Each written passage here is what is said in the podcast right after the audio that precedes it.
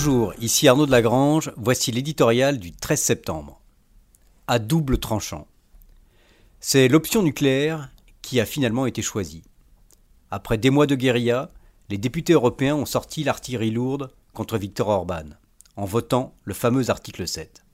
Souvent évoqué, rarement utilisé, il ouvre potentiellement la voie à l'exclusion de facto de la Hongrie du jeu européen. Il y a encore peu, cet avertissement paraissait peu probable. Le rapport de force n'y prêtait pas. Le Fidesz de Viktor Orban fait partie du Parti populaire européen, le groupe le plus puissant à Strasbourg, qui le soutenait. Mais la donne a changé. Et Orban a beau dénoncer le complot des forces pro-immigration, ce n'est pas le profil de ceux qui ont fait basculer le vote.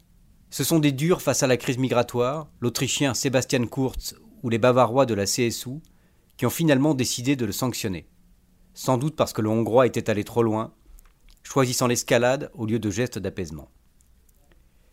L'arme est à double tranchant. Elle peut nourrir le discours d'un Orban ou d'un Salvini contre les élites européennes, et polariser encore un peu plus le paysage politique du continent, déchiré entre progressistes et nationalistes. Le risque aussi est que l'affrontement politique fasse perdre de vue les attentes des peuples.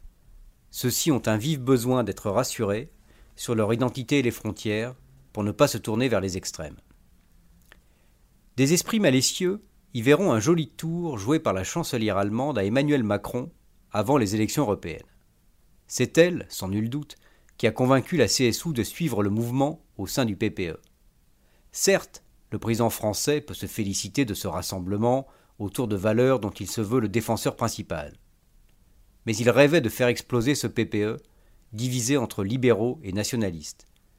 Afin de rallier les éléments de centre-droit déçus par la dérive droitière du groupe, refaisant à l'échelle continentale ce qu'il a réussi à l'échelon national.